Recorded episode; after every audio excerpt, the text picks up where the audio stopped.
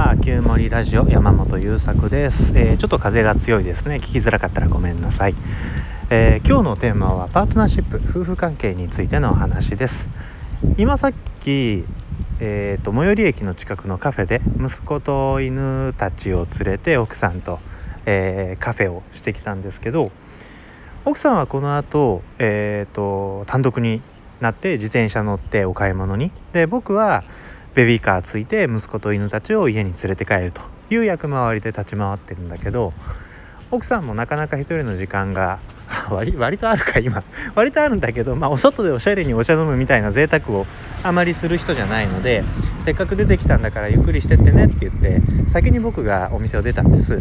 でお店を出て、えーと、犬たちがいるので僕らはテラス席でいつもお茶するんだけどそのテラス席から見えるギリギリのところまで僕進んでくるって振り向いて手を振った時に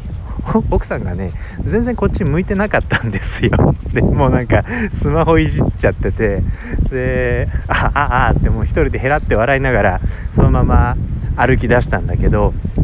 すごく嬉しかったのねそれが。どういうことかというと僕と奥さんは10年遠距離恋愛してたんですよ。二十歳になった年に僕が大阪から関東にミュージシャンになるんですって言って出て行って奥さんは地元に残ったので本当にね20僕が30歳で奥さんと同級生同い年なんですけど奥さんが30歳になる直前に籍を入れたから本当に綺麗に10年遠距離恋愛したんですよ。で遠距離恋愛かな？で当時は千葉か僕が千葉と大阪で遠距離恋愛をしていたんだけど奥さんと会うのは月に2ヶ月に1回かな平均すると。期間が空くこともあるし月に1回もうちょっとコンスタントみたいなこともあったんでね。平均すると2ヶ月に1回ぐらい会うっていう生活をしていて。でやっぱりね1回1回がすごく貴重だしうーんなんだろうね。会った瞬間から寂しいわけですよね。3泊とか4泊とかするんだけどその間どうせ34回夜が来たらもう帰るってことになるからすごく寂しいわけですよ。で本当に最後バスを見送るとか見送ってもらうみたいな時になったらもうお互いが見えなくなってからもう何秒か見送り続けてるみたいなことがよくあってその10年間と比べたら今の僕が先に こうね心遣いの全てを尽くして、えー、先にカフェを出て最後に手を振ろうと思った時に奥さんがスマホに夢中っていうのはねなんて素敵なんだろうって思ってその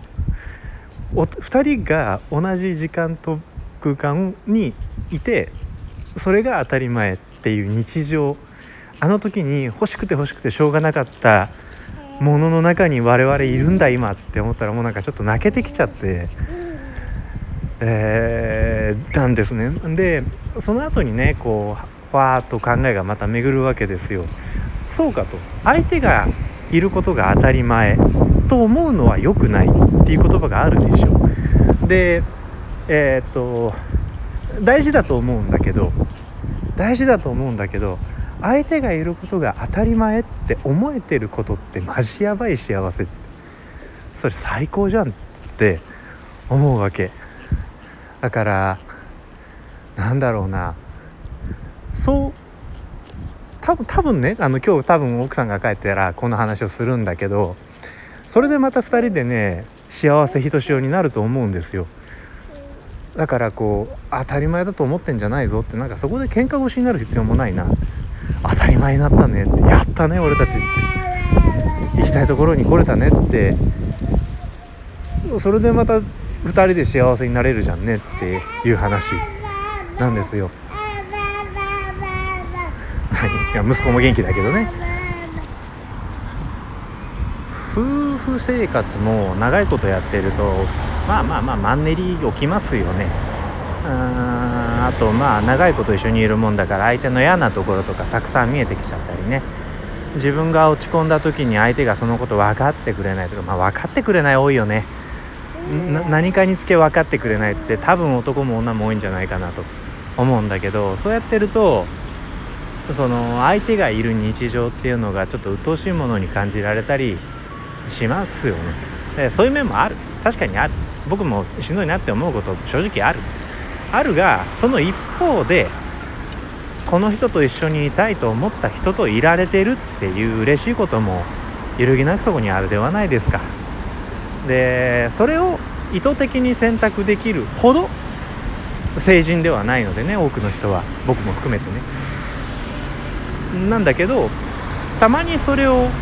ふと感じられるなとか今それを考える余裕があるなって思った時には是非是非どっぷり使ってしみじみかみしめてなんだ幸せなんじゃんって思い出すっていうことができるといいね。それできるだけで結構 QOL 上がるよね。っていうそんなお話でした、えー、毎日そんなこと思わんでいいです。僕も思えない。まだまだ未熟なのでね。だけど思い出す思い出せた時にしっかり思い出すということをやっていきましょうと、